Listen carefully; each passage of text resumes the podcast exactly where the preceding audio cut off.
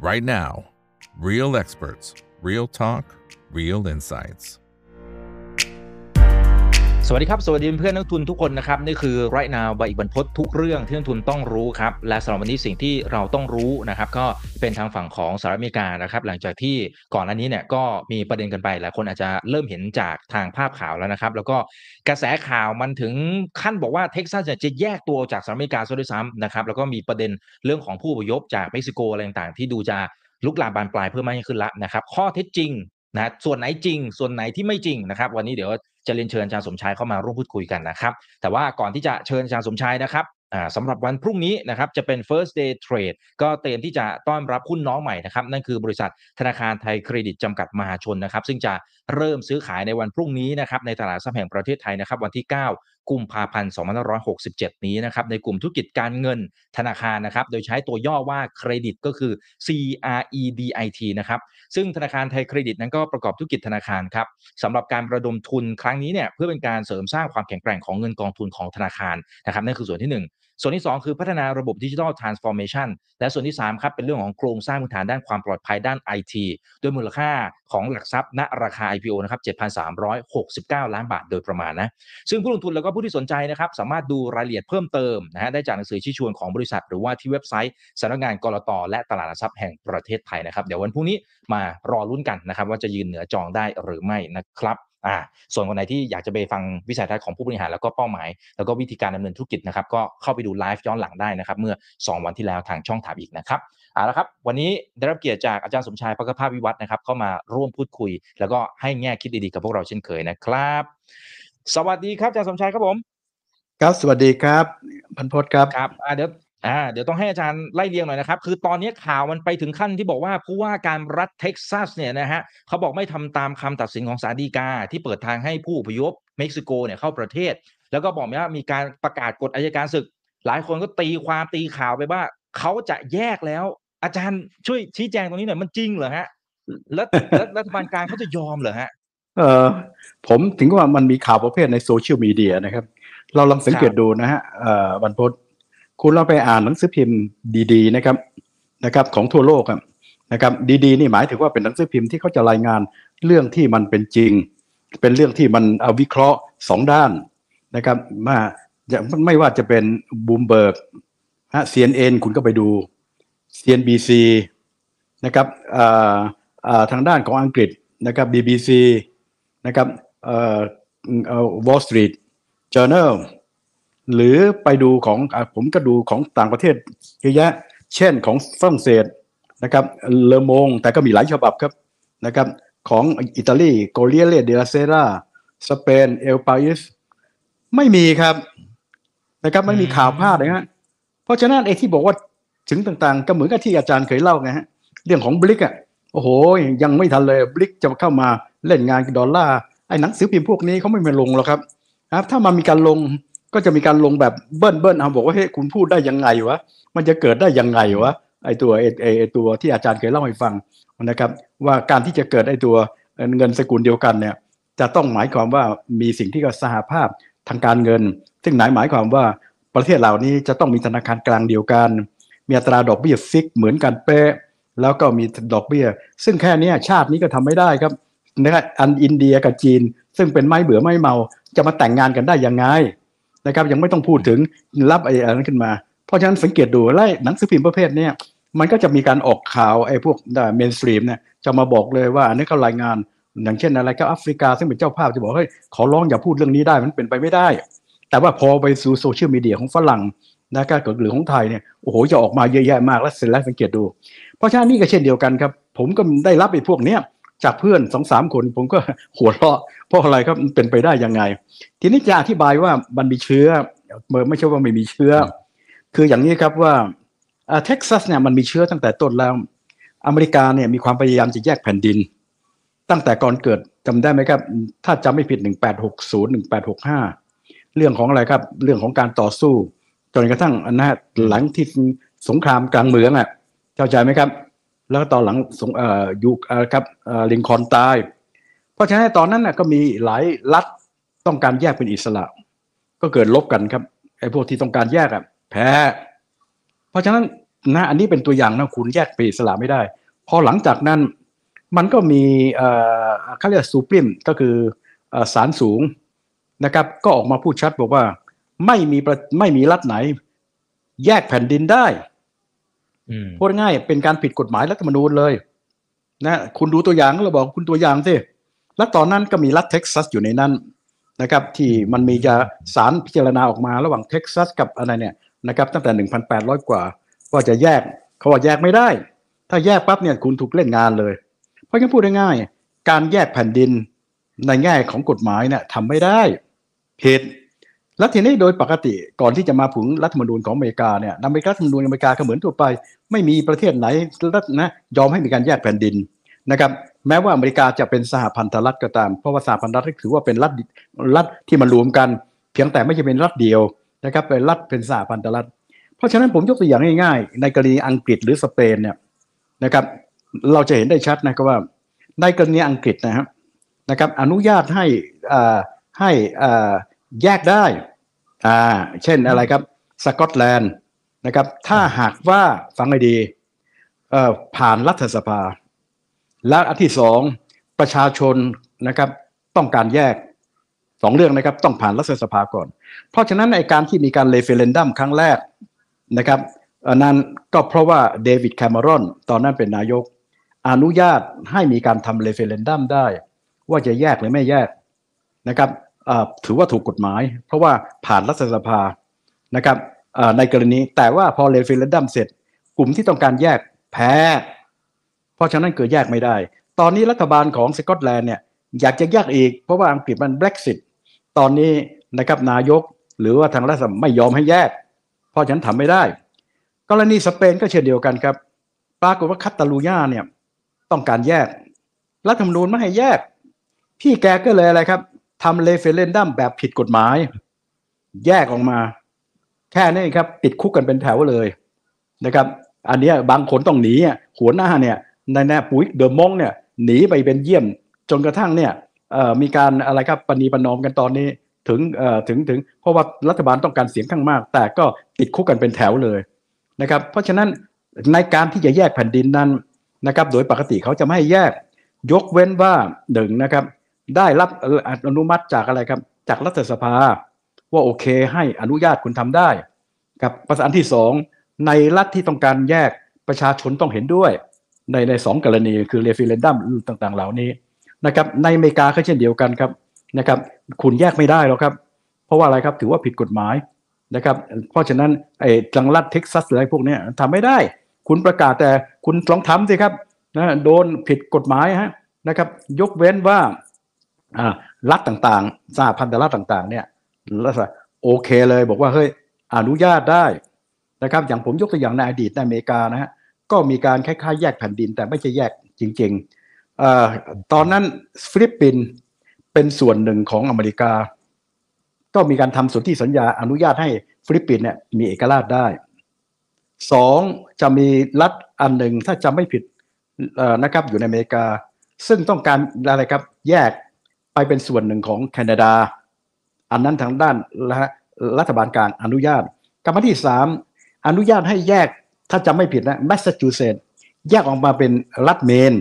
รัฐเมนเนี่ยแยกออกมาจากแมสซาชูเซตส์นี่คือตัวอย่างที่เคยมีการทำนะแยกได้ แต่ต้องผ่านรัฐสภา เพราะในกรณีที่เกี่ยวข้องกับเท็กซัสเนี่ยมันมีตั้งแต่ 1,800 กว่า 1,800 กว่าเนี่ยศาลสูงออกมาพูดเรื่องเท็กซัสโดยเฉพาะเลยว่าพอเท็กซัสมีแนวโน้มอยากจะแยกขึ้นมาไม่ได้ผิด เพียงแต่ว่าในที่เรามีข่าวตรงนี้เนื่องจากว่าทางด้านของอะไรครับก o วเนอร์นะครับผู้ว่าเนี่ยนะครับก็ไม่เคยพอใจคือผู้ว่าเขาเป็นพวกที่ต้องการอะไรครับมาต้องการปิดไอตัวเท็กซัสเพราะว่าไอพวกผู้ลี้ภัยจากเม็กซิโกอะจากอันนี้มันจริง ๆ มันหนีเข้าเม็กซิโก แต่ผู้ลี้ภัยเหล่านี้อาจจะมาจากเบเนซุเอลามาจากอะไรต่างหนีมาอเมริกาเป็นแถวเลย เพราะฉะนั้นพวกขวาจัดหรือพวกทรัมป์เนี่ยถึงเกลียดมาก ต้องการปิดพรมแดน แต่ว่านี่ไปมันไปตรงข้ามกับนโยบายของไบเดนที่เน้นสิทธิมนุษยชน เพราะฉะนั้นก็ต้องพยายามที่อะไรครับ คุณไปปิดกั้นไม่ได้ เพราะฉะนั้นไอ้ผู้ว่าคนใหม่ก็ไม่ใหม่นะชื่อแอปบอทก็เหมือนกับผู้ว่าคนเก่านะครับ ไม่ฟังรัฐบาลกลาง ผมจะปิดอะนะครับพูดอย่างนี้ปิดก็มีการข่าวไอ้นี่มันจะแยกนะครับ ผมจะปิดอะแล้วยังพูดออกมา ผมอยากจะแยกนะครับ พูดไปอย่างนั้นนะฮะแต่จริง ๆ แล้วก็คืออไม่ต้องการทำอะไรครับ มติที่รัฐบาลออกมา ให้เขารบต่อสิทธิมนุษยชน เพราะฉะนั้นผมจะปิดนะครับในกรณีนี้ เพราะฉะนั้นนี่ก็เป็นข่าวที่ออกมาในในโซเชียลมีเดียนะครับที่เราไปเก็บโอ้โหจะมีการแยกมันเป็นไปไม่ได้แล้วนะมันเป็นไปไม่ได้นะครับเพราะฉะนั้นเป็นเรื่องที่นะครับมีการพูดกันเอ่อทำนี้ จะแยกได้กรณีไหน นู่นจะถูกต้องตามกฎหมายอยู่ครับ ประชุมกันนะฮะในในในแก้ของอะไรครับ อนุญาต ซึ่งมันเป็นไปไม่ได้อยู่แล้วครับ เพราะฉะนั้นเรื่องนี้มันถึงศูนย์จะสังเกตดูนะฮะก็จะไม่มีข่าวอะไรออกมาเลย ผมต้องไปดูในข่าว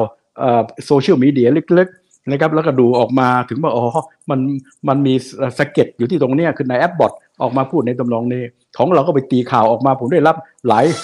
ติดต่อกันหลายวันเลย เพราะฉะนั้นนี่ก็บอกได้เลยครับว่ามันเป็นไปไม่ได้ครับนะครับเพียงแต่ว่ามันก็มีข่าวเอ่ออยู่บางไม่ใช่รัฐเนี่ยบางรัฐก็คือ เฮ้ย อย่างเช่นพวกผิวขาวอะไปถึงจุดหนึ่งชักบอกว่าเฮ้ยมาผมไม่อยากจะอยู่กับพวกคุณแล้ว อยากจะแยกรัฐออกมา มันก็มีการพูดพูดในทำนองนี้ครับนะครับพอยั่วๆขึ้นมาให้ผมอยากจะแยกขึ้นมา นี่ก็มีการพูดกันในลักษณะนี้ แต่ว่าในเรื่องที่ว่าความเป็นไปได้ อันนี้ไม่ต้องพูดถึงเลยครับนะครับยังเป็นไปไม่ได้ครับ เพราะฉะนั้นจึงไม่มีข่าวข่าวอะไรออกมาในในในทั่วๆไปแล้วครับ ไม่เหมือนกับในกรณีสเปนนะสเปนกับในกรณีของอะไรครับ อันนั้นน่ะใช่เลยนะครับ อันนั้นน่ะมันท้าทาย นะครับอย่างของสเปนเนี่ยท้าทายแบบผิดกฎหมายนะฮะโอ้โหออกข่าวมาเลยทั่วโลกออกมาเลย ในที่สุดติดคุกกันเป็นแถวเลยนะครับในของของของของอังกฤษไม่ผิดกฎหมาย เพราะว่าอนุญาตแต่พอตอนหลังฝ่ายที่ต้องการแยกสกอตแลนด์ออก แพ้เพราะคนส่วนใหญ่ในสกอตแลนด์ต้องการอยู่กับอังกฤษ ตอนนี้พวกสกอตแลนด์ทำท่าว่าอยากจะแยก แต่ตอนนี้รัฐบาลไม่ให้แยกครับ พอไม่แยกคุณไม่สามารถทำ referendum แยกได้ ถ้าทำอย่างนั้นผิดกฎหมาย จะแบบในกรณีสเปนครับ อันนี้ก็ทำความเข้าใจว่าเวลาที่เราจะกับเพราะว่าเรื่องโซเชียลมีเดียเนี่ยอันตรายมาก เพราะว่าศัพท์แสงเรื่องอะไรต่างๆเหล่านี้มันมีอะไรที่ทำให้เราเนี่ยถ้าวิเคราะห์อะไรต่างๆฮะ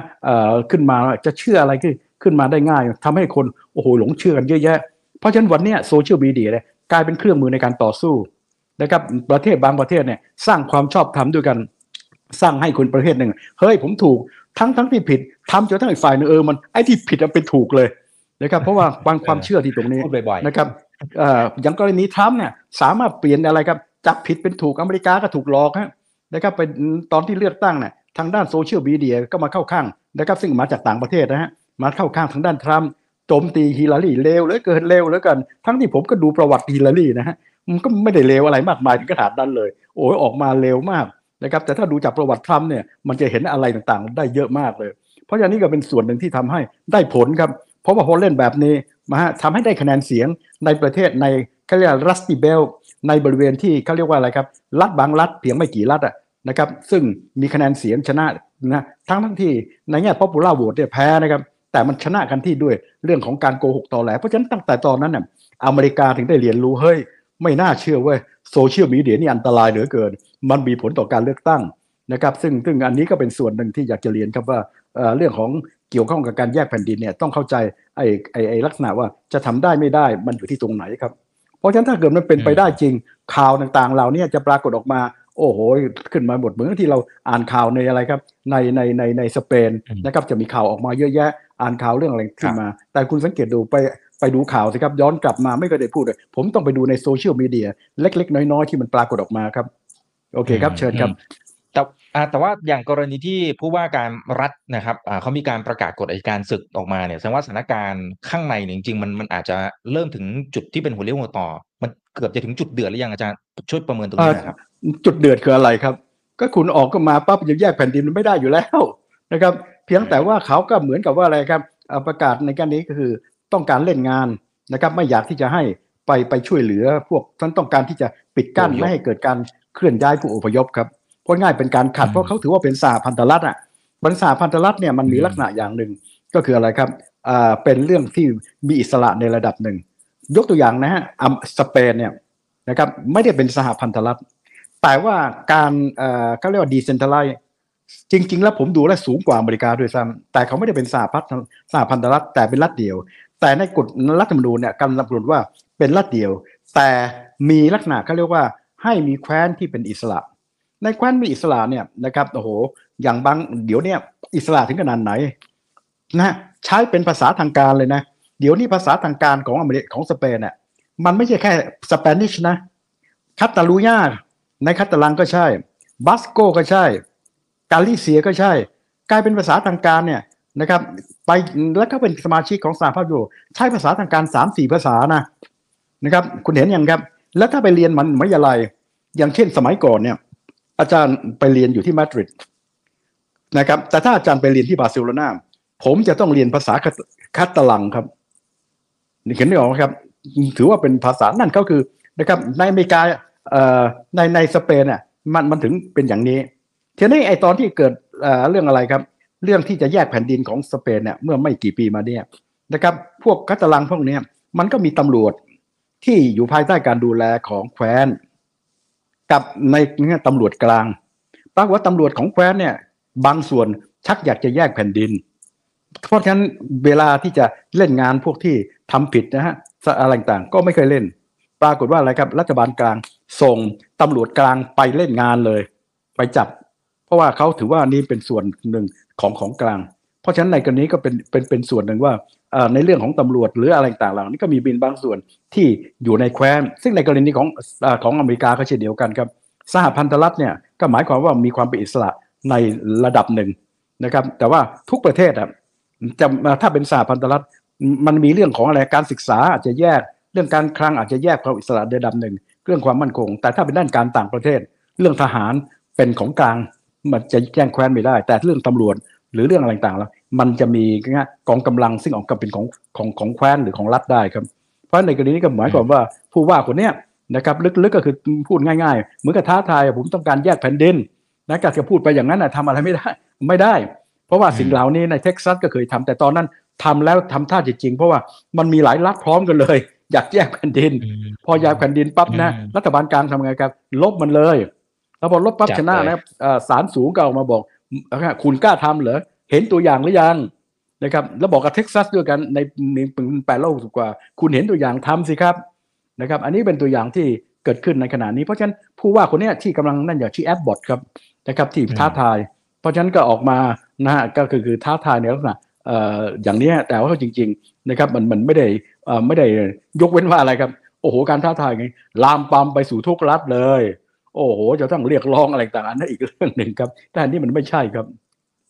อืมอืมครับ อ่า โอเคนะครับ แต่ว่าปลายปีนี้ก็จะมีการเลือกตั้งใหญ่นะครับของสหรัฐอเมริกา ซึ่งดูเหมือนเนี่ยโอ้โหฝั่งคุณโดนัลด์ทรัมป์เองก็ก็มาเหมือนกันนะครับ มันอาจจะตอบยากอาจารย์สมชาย แต่ว่าเท่าที่ประเมินดูเอาเอาเท่าที่พอที่จะเห็นข้อมูลเนี่ยณตอนนี้มีโอกาสที่จะกลับมามากน้อยแค่ไหนแต่แล้วนโยบายหลาย ๆ อันก็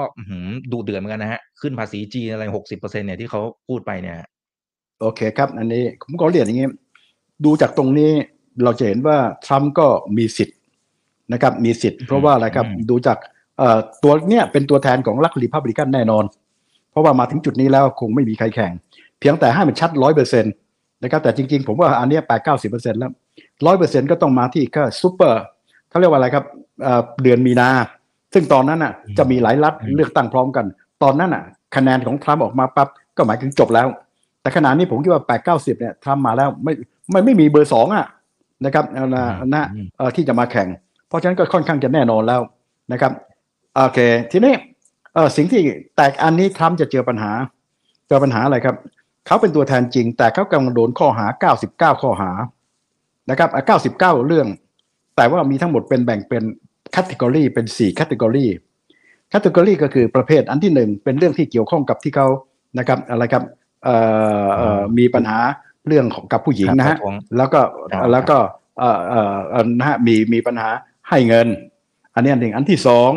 เรื่องของเอาเอกสารลับออกมามาไว้ที่บ้านนะครับ อันข้อสาม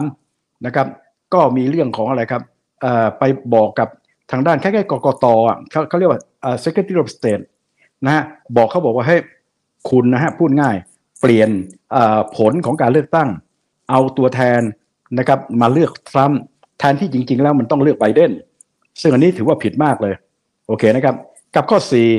ก็คือนะโดนข้อหาโดนข้อหาเรื่องอะไรครับกบฏวันที่หกมกราโอเคนะครับ เขามีทั้งหมดสี่ category แยกเป็นข้อหาทั้งหมดเก้าสิบกว่าข้อหา ในสี่ category นั้นมันจะมีตรงนี้ครับว่าในกรณีนั้นนะครับ ข้อแรกนะครับ ในกรณีที่เขาจะไม่มีสิทธิ์ที่จะเป็นประธานาธิบดี ก็คือหนึ่งถ้าหากว่าโดนข้อหา insurrection ก็คือกบฏ โอเคเคลียร์นะถ้าไม่เช่นเรื่องนี้ เขามีสิทธิ์และผิดเรื่องอื่น มีสิทธิ์เป็นประธานาธิบดีได้ กับข้อสองถ้าหากว่าจอร์เจียสารออกมา วิเคราะห์ว่าทรัมป์ผิด เพราะว่าอะไรครับไปไปไปฮะให้ Secretary of State Secretary of State ต้องระวังนะฮะด้านหนึ่งแปลว่ารัฐมนตรีต่างประเทศ แต่ว่าในในในแก้กฎหมายภายใน มันเหมือนกับคล้ายๆเป็นกกตกันแล้วกันนะ ถ้าจะว่ากันไปแล้ว นะครับให้มันมีการอะไรครับเปลี่ยนผู้ที่จะมามามามายืนยันผลการเลือกตั้งนะครับเพราะเลือกตั้งมาเสร็จเรียบร้อยแล้ว ผลการเลือกตั้งมันแน่นอนของไบเดนอยู่แล้วให้เปลี่ยนมาเป็นคนที่สนับสนุนทรัมป์ซึ่งปรากฏว่ากกตนั้นไม่ยอม เด่นหัวเด็ดตีนการไม่ยอม เพราะฉะนั้นถ้าถูกอันนี้พิพากษาว่าทรัมป์ผิดทรัมป์นะฮะโดยปกติถ้าขึ้นมาเป็นประธานาธิบดี เขามีสิทธิ์อภัยโทษตัวเองได้ทุกเรื่อง ยกเว้นในกรณีที่เกี่ยวกับจอร์เจีย เพราะว่าในจอร์เจียนั้นไม่ได้เป็นส่วนหนึ่งสหพันธรัฐเป็นรัฐ เพราะฉะนั้นพูดง่าย ถ้าเขาผิดตรงนี้ทรัมป์ต้องติดคุกครับ โอเคเคลียร์นะครับทีนี้เรื่องมันก็เกิดการสับสนที่ตรงว่าที่โคโลราโดอันนั้นฟังดีโคโลราโดศาลสูงของโคโลราโดได้ออกนะครับคำพิพากษาว่าทรัมป์นะครับไม่มีสิทธิ์ที่จะสมัครเป็นประธานาธิบดี ไม่มีสิทธิ์ที่จะเป็นประธานาธิบดี เพราะตามกฎหมายรัฐธรรมนูญนะครับ มีการกำหนดไว้เลยว่า คนที่นะครับสมัครเป็นประธานาธิบดีนั้นจะต้องอะไรครับนะครับ จะต้องไม่มีประเด็นของอะไรครับผิดในเรื่องของแยกแผ่นดิน ซึ่งไม่ใช่ประธานาธิบดีอย่างเดียว แต่หมายถึงผู้มีอำนาจทางด้านการเมืองต่างๆ เพราะฉะนั้นในข้อหานี้ทรัมป์ไม่มีสิทธิ์ที่จะขึ้นมาเป็นประธานไม่มีสิทธิ์ที่จะมีการเลือกตั้ง ก็ปรากฏว่าไงครับทรัมป์ก็มีการยื่นไปอุทธรณ์ ศาลอุทธรณ์ออกมาแล้วทรัมป์ไม่มีสิทธิ์ แต่ตอนนี้ก็ต้องไปที่ศาลสูงนะครับ ตรงนี้น่าคิดศาลสูงนั้นมีทั้งหมด 9 คน ปรากฏว่าทรัมป์ตั้งสามอีกสามนั้นเป็นผู้ conservative พูดง่ายเป็นกลุ่มที่มีแนวอะไรครับอุดมการณ์มาทางด้านของ conservative ของทรัมป์เนี่ยหกคน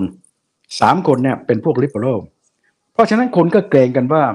โดยเฉพาะนะครับเสียงข้างมากจะมาอยู่ทางทรัมป์ นะครับว่าเกิดขึ้นมาแต่นี่เราก็คงจะฟังหูไว้หู เพราะว่าบางทีนะคนเหล่านี้อาจจะมีความเป็นตัวตัวเองนะครับไม่บอกเอ้ยคุณตั้งฉันมาไม่ได้หมายความฉันเพราะก็ต้องให้เกียรติเพราะฉะนั้นเพียงแต่มีคนตั้งข้อประเด็น วิเคราะห์ว่าเฮ้ยในกรณีนี้ แต่ว่าที่สำคัญนะ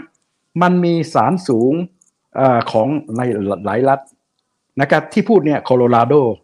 นะครับและที่มีบางรัฐเห็นด้วย แต่มีบางรัฐเขาบอกว่าทรัมป์ไม่ผิด เพราะฉะนั้นสิ่งที่ทรัมป์ทำวันที่6 ไม่ถือว่าเป็น insurrection เพราะฉะนั้นปัญหาตรงนี้ก็คืออยู่ว่าศาลสูงจะออกมาเป็นยังไง ถ้าศาลสูงบอกว่าเฮ้ยทรัมป์ไม่ผิด ถือว่าวันที่6นั้นไม่ได้เป็นการกรบฏตอนนี้ทรัมป์ก็จะสบายเลยทรัมป์สบายเพราะอะไรครับ เพราะรอดเรื่องของจอร์เจียด้วยเลย โดยอัตโนมัติเลย ก็คือจอร์เจียเล่นงานเข้าไม่ได้ด้วย เพราะฉะนั้นไอสารสูงอันนี้กำลังลุ้นกันอยู่ แต่ถ้าสารสูงออกมาทำนองว่าทรัมป์นะครับ ผิด insurrection ก็จบแม้ว่าอาจจะมีคนไม่เห็นด้วยคัดค้านเพราะฉะนั้นนี้ต้องมาดูว่าสารสูง เพราะฉะนั้นทรัมป์จะต้องมารอดูเรื่องสารสูงต่อ แต่ยังไม่จบครับ ต่อให้สารสูงนะครับ ออกมาแล้วบอกว่าทรัมป์สมัครได้นะครับคะแนนเสียงของทรัมป์เนี่ยนะครับบางรายการก็บอกว่านำไบเดนอยู่ประมาณสักสามสี่เปอร์เซ็นต์บางแห่งก็ใกล้ ๆ กันนะครับขึ้นมาตรงนี้ อันนี้ฟังจากตรงนี้แต่ว่าเท่านะโดยเฉพาะในเขาเรียกว่าอะไรครับรัฐ ซึ่งเป็นรัฐที่เป็นตัวตัดสิน คือจริง ๆ แล้วประชาธิปไตยอเมริกาเนี่ยไม่ใช่เป็นประชาธิปไตยแท้ๆเพราะอะไรครับฮิลลารีมีเสียงข้างมากมากกว่าทรัมป์นะปรากฏว่าแพ้ทรัมป์นะครับทางด้านของอะไรเอากอก็มีเสียงมากกว่าบุชก็ให้เพราะว่ามันตัดสินด้วยรัฐไม่กี่รัฐนะครับรัฐนะรัฐกี่รัฐเหล่านี้ก็มีอะไรครับเพนซิลเวเนียนะครับเรื่องของนะทางด้านของเนวาดานะครับเรื่องของฟลอริดา นะครับเรื่องของมิชิแกนนะครับเพราะฉะนั้นเรื่องของจอร์เจีย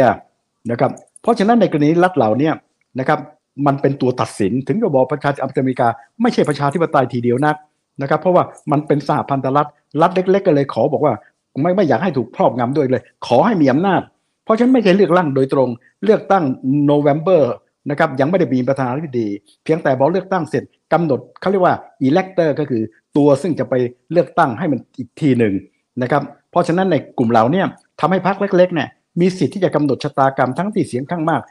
มาอีกทางด้านหนึ่งเห็นได้จากฮีลารีเห็นได้ชัด เพราะฉะนั้นตรงเนี้ยเท่าเขาเขาสำรวจดูคะแนนเสียงมาทางด้านทรัมป์นะครับในการที่ไบเดนตอนแรกในตอนที่ชนะทรัมป์ชนะ เพียงแต่สิ่งที่สำคัญก็คือว่าเขาก็มีการสำรวจในรัฐเหล่านี้ปรากว่าประชาชนไม่ต่ำกว่า 25%ที่สนับสนุนทรัมป์ตอนนี้บอกเลย ถ้าทรัมป์ถูกข้อหาผิดเขาจะไม่เลือกทรัมป์ครับ อันนี้สำคัญมาก เพราะฉะนั้นนี้แม้ว่าทรัมป์จะมีสิทธิ์ ถ้าเกิดศาลสูงอนุมัติแล้วทรัมป์มีสิทธิ์ แต่โอกาสที่เขาจะไม่ได้ จะเกิดจากการที่ประชาชน ซึ่งขณะนี้สนับสนุนอยู่ แต่เขาจะไม่สนับสนุนคงที่มีความผิดในด้านกฎหมาย และยังมีสิทธิ์มีความผิดในด้านกฎหมาย เพราะฉะนั้นผมจะไม่เลือกคนที่ถูกตัดสินให้ผิด เพราะฉะนั้นโอกาสที่ทำจะขึ้นมาก็ยังเป็นสิ่งที่เราต้อง ต้องศึกษาให้ถึง แต่ว่าเดี๋ยวนี้ประเทศต่างๆ รัฐยุโรปก็กันเรียกว่าอะไรครับปวดหัวช็อก เพราะว่าดูแล้วโอกาสที่ทรัมป์จะขึ้นเนี่ยมันมีอยู่สูงพอสมควร และนโยบายของทรัมป์เนี่ยจะทำให้แผ่นดินไหวแน่นอน ไม่ว่าจะเป็นเรื่องของยูเครน ไม่ว่าจะเป็นเรื่องของการอะไรครับเกิดดำเนินนโยบายก็ไปแยกตัวเองออกมาเป็นอิสระ จีนก็คือเออนะเออหัวนะครับก็ปวดหัวเหมือนกัน เพราะแนวนโยบายของทรัมป์นะมันมีลักษณะที่มัน นะฮะทำให้ฟ้าถล่มดินทลายได้เลย เพราะว่ากำลังดำเนินมาตรการในลักษณะแยกตัวเป็นอิสระนะครับและแต่ที่เห็นชัดก็คือเน้นเรื่องอะไรครับอย่างที่เราเห็นนะครับต่อต้านเรื่องของการลี้ภัยจะเล่นงานหนักเลยนะครับต่างๆเหล่านี้ แล้วก็ต่อต้านการรวมกลุ่มนะครับแล้วก็ดีไม่ดีอาจจะถอนตัวออกมาจากนาโต้ก็ได้ แต่ที่เห็นชัดๆนะครับจะเล่นงานจีนนะครับเขาเขาขึ้นมาปั๊บเนี่ยสิ่งหนึ่งที่เขาจะต้องทำคือต้องการอะไรครับเน้นชาตินิยม แต่จะมีการขึ้นภาษีนำเข้า across the board เลย 10%แล้วก็จะมีการจีนเนี่ยนะครับจีนเนี่ยก็คงจะหนาวหนาวร้อนร้อนเพราะว่าคงจำได้ทรัมป์เป็นเล่นจานจีนอย่างหนักเลย แม้ว่าในตอนปลายเนี่ยจะมีการทำข้อตกลงเรียกว่าเฟสวันนะครับในการที่จะเรียกอะไรลดเรื่องของการเล่นงานทางด้านของอการกีดกันทางการค้า เพราะอเมริกาก็ถูกกระทบนะครับแต่เฟสวันนั้น ยังไม่ได้ล้างจนหมด ทุกวันนี้ไบเดนก็ไม่ได้แก้ไขปัญหาที่เหลือจากเฟสวันเพราะฉะนั้นตอนนี้อเมริกายังมีการกีดกันทางการค้า สินค้าที่มาจากจีน ภายใต้ทรัมป์นะครับหลังจากเฟสวันที่ตัดออกไปแล้วเนี่ยยังเหลืออยู่ประมาณ2องแสนเจ็ดครับสองแสนเจ็ดเนี่ยเป็นประมาณสักอะไรครับเอ่อเอ่อเอ่อโทษนะสามแสนเจ็ดสองแสนห้าเนี่ยจะใช้ดอกเบี้ยเอ่อเอ่อกำแพงภาษีนะครับ กำแพงภาษีเอ่อยี่สิบห้าเปอร์เซ็นกับอีกหนึ่งแสนกว่าเนี่ยเสียประมาณเจ็ดจุดห้านะครับยังยังเก็บอยู่ เพราะคาดสิ่งที่ทรัมป์มานะครับเขาก็คิดว่าเขาคงจะเล่นงานจีนเล่นงานจีนทั้งด้าน เทคโนโลยีทั้งด้านตรงนี้นะครับและอย่าลืมว่าทรัมป์ถ้าดูจากประวัติเป็นพูดง่ายไม่พอใจจีนเกลียดจีนนะครับเพราะฉะนั้นนี่ปัญหากับอีกส่วนหนึ่งก็มันจะมีปัญหาว่าเฮ้ยนะครับเขาจะช่วย ถ้าเกิดจีนบุกไต้หวันเขาจะช่วยไหมอันนี้น่าคิด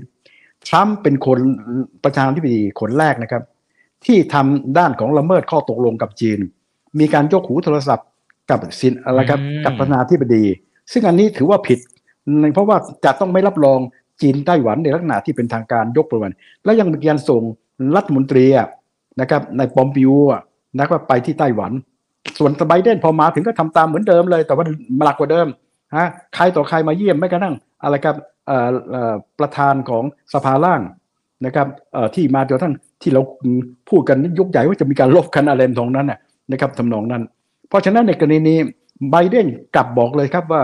ถ้าหากว่าจีนบุกไต้หวัน เขาจะพูดว่าเขาจะเขาจะช่วย แต่ต้องระวังนะครับ นโยบายของจีนนะครับตั้งแต่ 1979 ที่มีตามข้อตกลงนะครับกับจีนที่เกี่ยวไต้หวันเนี่ย มันจะออกมาเป็นแบบนี้นะครับ ที่ปุดเป็นหนึ่งจีนอเมริกายอมรับว่าจีนเป็นหนึ่งเดียวสองยอมรับว่าจีนผืนแผ่นดินใหญ่เป็นตัวแทนนะครับสามไต้หวันนะครับ จะลดเกรดลงนะครับ เป็นเพียงเรียกว่าเป็นความสัมพันธ์ทางด้านของอะไรครับทางด้านเทคนิคทางด้านการค้า แต่ไม่ใช่ทางด้านการทูต 4. นะครับที่นะ ทางด้านของจีนตีความว่าเมื่อจีนเป็นหนึ่งเดียว ไต้หวันเป็นส่วนหนึ่งของจีน แต่อเมริกาบอกว่ารับฟัง แต่ไม่เห็นด้วย เขาใช้คำว่าอะไรครับ acknowledge ว่าเอ่อว่าอะไรครับ จีนเป็นหนึ่งเดียว แต่ที่บอกว่าไม่ยอมรับคือไม่อะไรครับ ไม่ endorse ว่าไต้หวันพูดง่าย เขาคิดเลย ผมอาจจะวอนจีนเป็นหนึ่งเดียว แต่หมายถึงจีนใหญ่เป็นส่วนหนึ่งของไต้หวันอะ อันอันต่อไปก็คืออนุญาตให้ใต้จีใต้อเมริกา ให้อะไรครับ ส่งอาวุธช่วยเหลือทางด้านไต้หวันได้ แล้วก็ข้อตกลงอันนี้คือ ถ้าจะมีการรวมก็ขอให้รวมอย่างสันติภาพอย่างสันติ เพราะฉะนั้นนะสิ่งที่สำคัญในการหนึ่งก็คือ ตลอดระยะเวลาตั้งแต่ 1979 นโยบายต่างประเทศของอเมริกาต่อจีนและไต้หวัน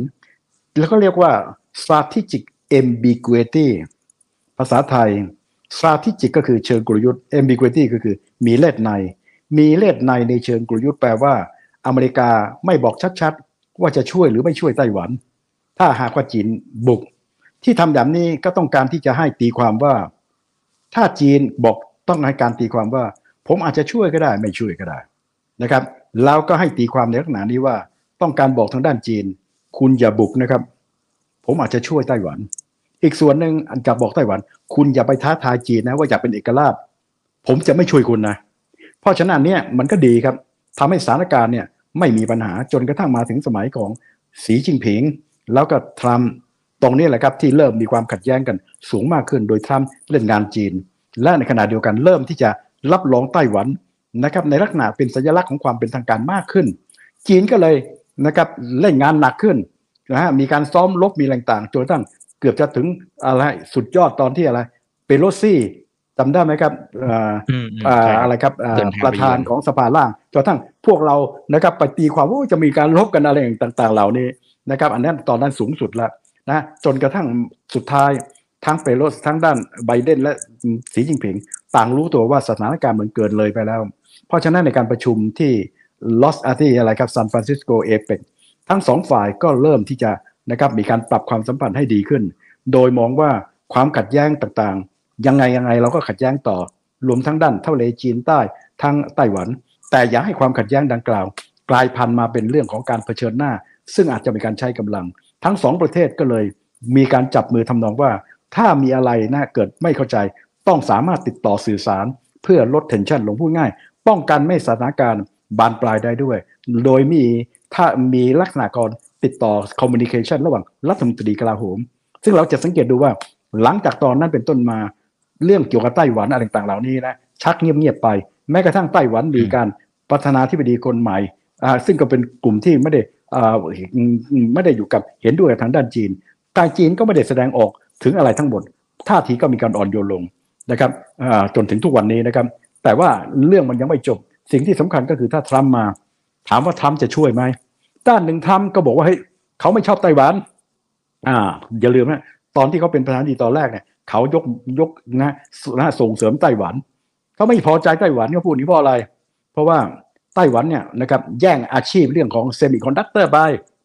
นะครับ แต่ขณะเดียวกัน คนถามว่าถ้าเกิดทางด้านอะไรครับอ่อไต้อ่าจีนบุกไต้หวันไบเดนพูดมาสามสี่ครั้งว่าจะช่วย โอเคนะครับ ทั้งที่ที่ แต่พอถามกระทรวงต่างประเทศ บอกว่าเฮ้ยนะฮะยังยังยังยังยังเหมือนเดิมนโยบายนะครับ แต่ว่าไบเดนนะครับพูดพลั้งออกมาสามสี่ครั้งเป็นไปได้ยังไงนะแต่ทรัมป์ไม่คอมมิตเพราะอะไรครับ เขาก็ฉลาด ไม่ต้องการพูดชัดๆในการที่กำลังหาเสียงอยู่นะครับ แต่ดูท่าทีเขาเองนะครับ ก็อยู่ในลักษณะที่ไม่พอใจจีน แต่อาจหนึ่งอาจจะทำให้เขาไม่ช่วย ก็เพราะว่าทรัมป์กำลังดำเนินนโยบาย มักกะเม็ดนะครับอเมริกันเกรดต้องการแยกตัวเองออกนึกในใจว่า เฮ้ย อย่าไปยุ่งกับด้านต่างประเทศเลยนะครับ เสียเวลานะครับถึงกับบอกอะไรครับ ทางด้านของว่าค่าขึ้นมาปั๊บเนี่ย วันเดียวยูเครนจบ แล้ววันเนี้ยนะไอ้เงินที่ที่ที่จะช่วยยูเครนนะหกหมื่นกว่าเนี่ย ตอนนี้ทำท่าจะไม่สำเร็จแล้ว เพราะว่าทรัมป์บอกกับทางด้านของริพับลิกันซึ่งนะต้องฟังเขาอะห้ามไปเห็นด้วย นะครับ เพราะนั้นตอนแรกจะมีการต่อรองว่าโอเค อนุมัติตรงนี้ขณะเดียวกันทางด้านไบเดนก็อ่อนตัวลง มันมีการอะไรครับ มีการควบคุมเรื่องของการลี้ภัยนะครับ ซึ่งทางด้านฝ่ายซ้ายต้องการที่จะให้มีการเคารพ ซึ่งอันนี้เขาก็เริ่มมีการลักษณะมาทางขวาหน่อย แต่ปรากฏที่สุดทางทรัมป์บอกกับทางด้านของริพับลิกัน อย่าไปลง เพราะฉันทำท่าจะไม่สำเร็จแล้ว เพราะฉะนั้นเมื่อออกมาเป็นแบบนี้สิ่งที่ต้องคิดก็คือว่าทรัมป์ต้องการแยกตัวเองเป็นอิสระมากขึ้น isolationism ตัวนี้อาจจะสำคัญว่าเขาจะช่วยไต้หวัน เขาอาจจะไม่พอใจจีนได้เกลียดจีน แต่ถ้าให้ใช่ไต้หวันเขาต้องคิดหนักจำเป็นไหมที่ต้องช่วย เพราะฉะนั้นขณะนี้เขาให้เรานะครับคือไม่บอกชัด ให้เราค่อยๆตีความ เพื่อที่จะให้เขามีความเป็นอิสระมากขึ้น ถ้าหากว่าเขาเกิดได้เป็นประธานาธิบดีตรงเนี้ยเขายังไม่กล้าอยากจะคอมมิตครับเพราะฉะนั้นนี้ก็เป็นส่วนที่พอจะพูดถึงความสัมพันธ์แต่แน่นอน ความสัมพันธ์กับจีนนะครับคงจะเข้มข้นมาก คงจะมีการเล่นงานจีนในด้านการค้าเรื่องของอะไรครับ เรื่องของเทคโนโลยี อันนี้ก็คงหนีไม่พ้นครับ อืมครับ อ่าเคลียร์นะครับอ่าท่านนี้บอกเป็นแฟนคลับอาจารย์ครับผมวิเคราะห์ได้เฉียบขาดข้อมูลแน่นปึกคุณเทพบดินนะนะครับอ่าฝากกดไลค์กดแชร์ทุกช่องทางนะครับเพื่อนๆนักทุนนะครับขออีกสักหนึ่งประเด็นครับอาจารย์นะครับน่าจะได้อีกสักประมาณ 10 นาทีนะครับเอ่อตอนนี้เราเริ่มเห็นธนาคารนะฮะบางแห่งมันกลับมาหลอกหลอนอีกแล้วนะครับทางของอเมริกาเนี่ยนะหุ้นโหตกงวบห้ามากนะครับแล้วก็ไปเกี่ยวพันกับพวก commercial real estate เนี่ยอาจารย์คิดว่ามันจะ กลับมานะครับสร้างความวิตกกังวลนะครับ กลายเป็นเหมือนกับแบงก์รันเหมือนกับในปีที่ผ่านมาในสามธนาคารอันไหนอันไหนครับมัจะเป็ภาพอันไหนฮะไอ้นิวยอร์กคอปอะครับอะไรฮะตะกี้อืมเออผมขอเรียนอย่างนี้ เราสังเกตดูนะครับอืมตอนเนี้ยครับนะครับทางด้านของแบงก์ต่างๆ เหล่าเนี้ยเราต้องยอมรับนะครับ ว่าจำได้ไหมครับ ตอนไม่นานมานี้พวกเราโห กลัวกันเหลือเกินจะเกิดแบงก์รัน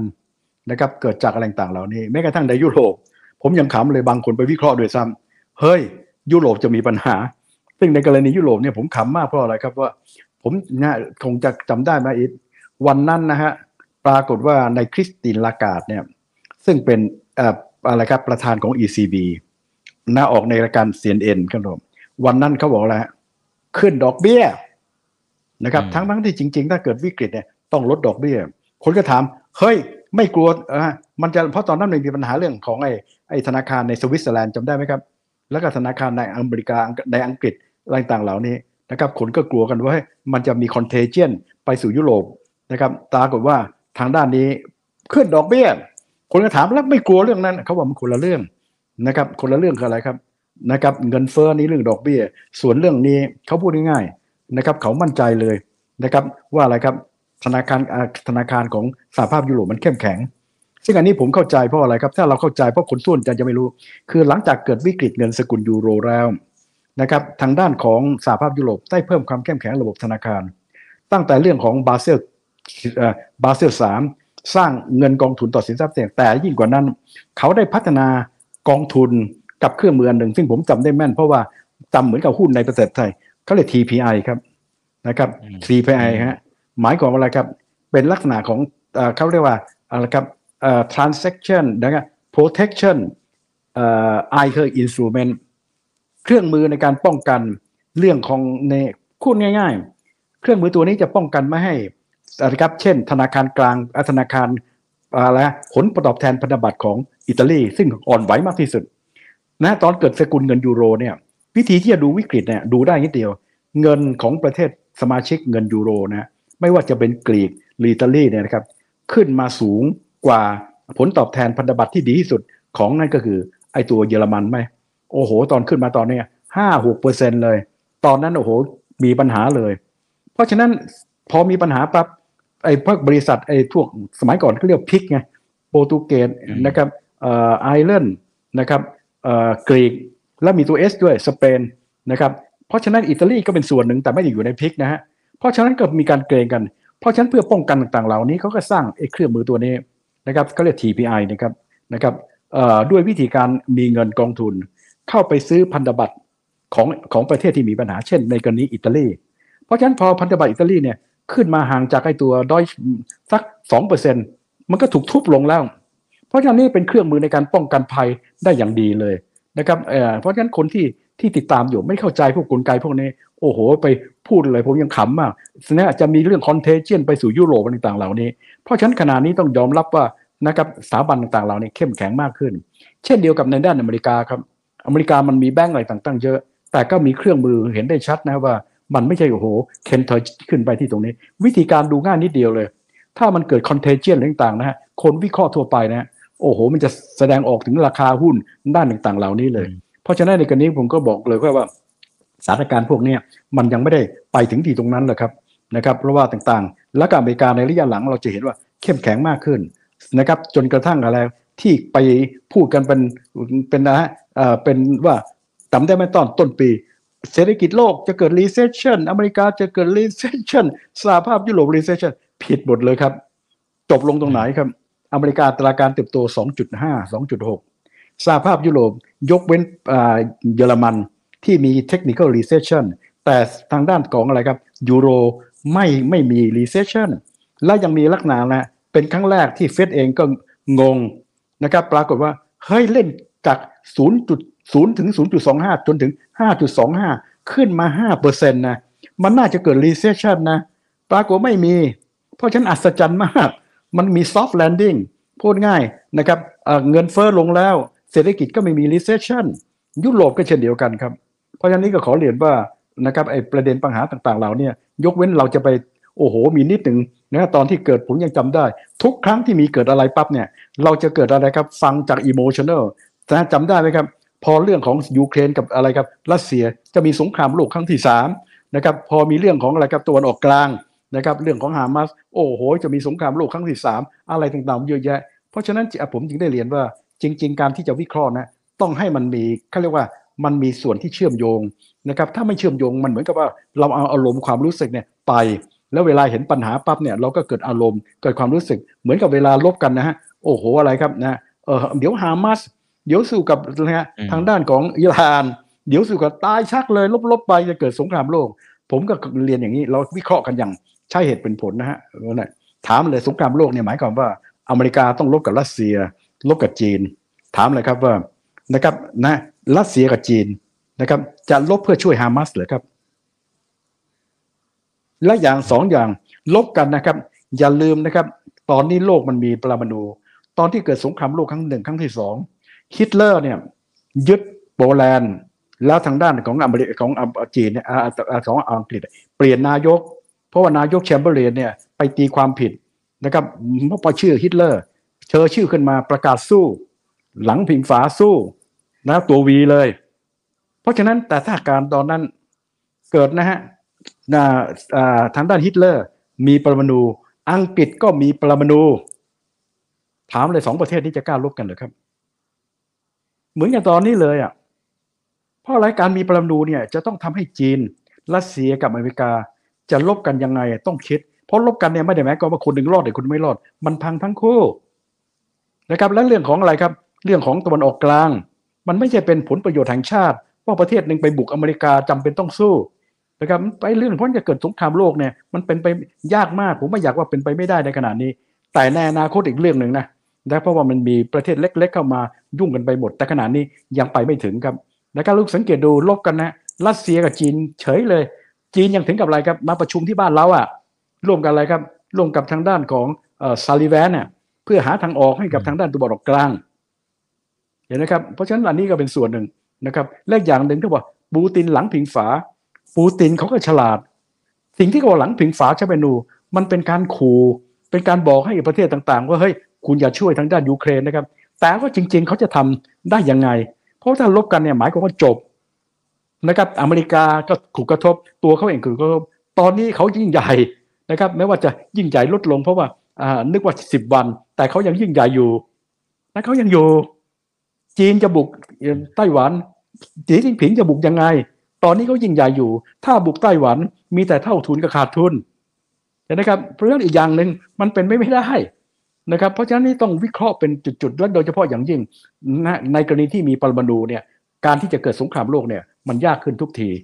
นะครับ เพราะว่าทั้งสองฝ่ายรู้เลยครับ ถ้าเกิดตรงเนี้ยฉิบหายกันทั้งสองด้านเลยนะครับ แต่ว่าต้องยอมรับว่า ปัญหาโลกเนี่ยมันซับซ้อนแล้วก็ยุ่งยาก เดี๋ยวเดี๋ยวก็มีจุดนั้นนั้นเดี๋ยวเดี๋ยวก็มีจุดนั้น เช่นเดียวเกาหลีเหนือโอ้โหสร้างปนูถามว่ากล้าลบไหมไม่กล้าหรอกครับ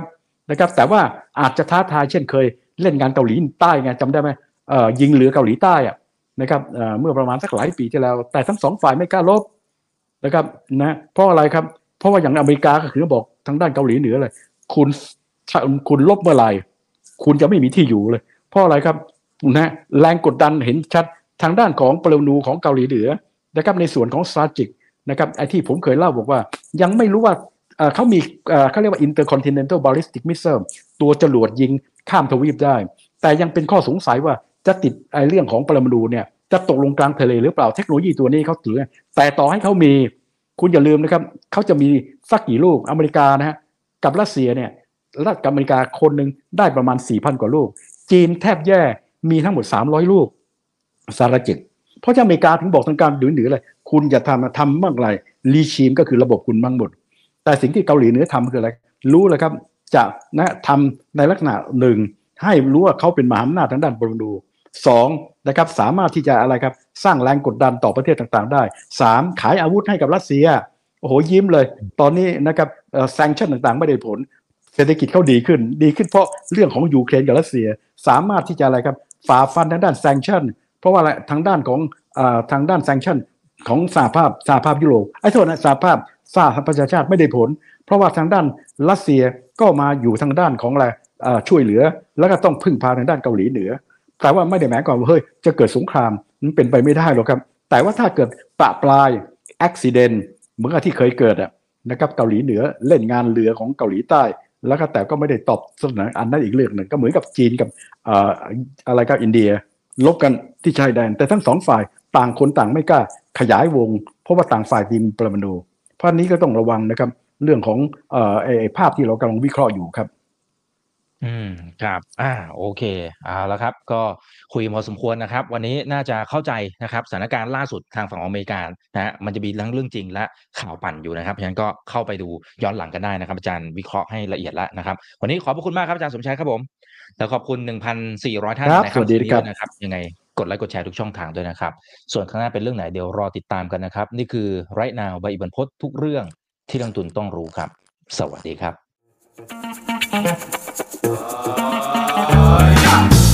ถ้าชื่นชอบคอนเทนต์แบบนี้อย่าลืมกดติดตามช่องทางอื่นๆด้วยนะครับไม่ว่าจะเป็น Facebook, YouTube, Line Official, Instagram และ Twitter จะได้ไม่พลาดการวิเคราะห์และมุมมองเศรษฐกิจ และการลงทุนดีๆ แบบนี้ครับ อย่าลืมนะครับว่าเริ่มต้นวันนี้ดีที่สุด ขอให้ทุกท่านโชคดี และมีอิสรภาพในการใช้ชีวิต ผม อีกบรรพฒนาเพิ่มสุขครับ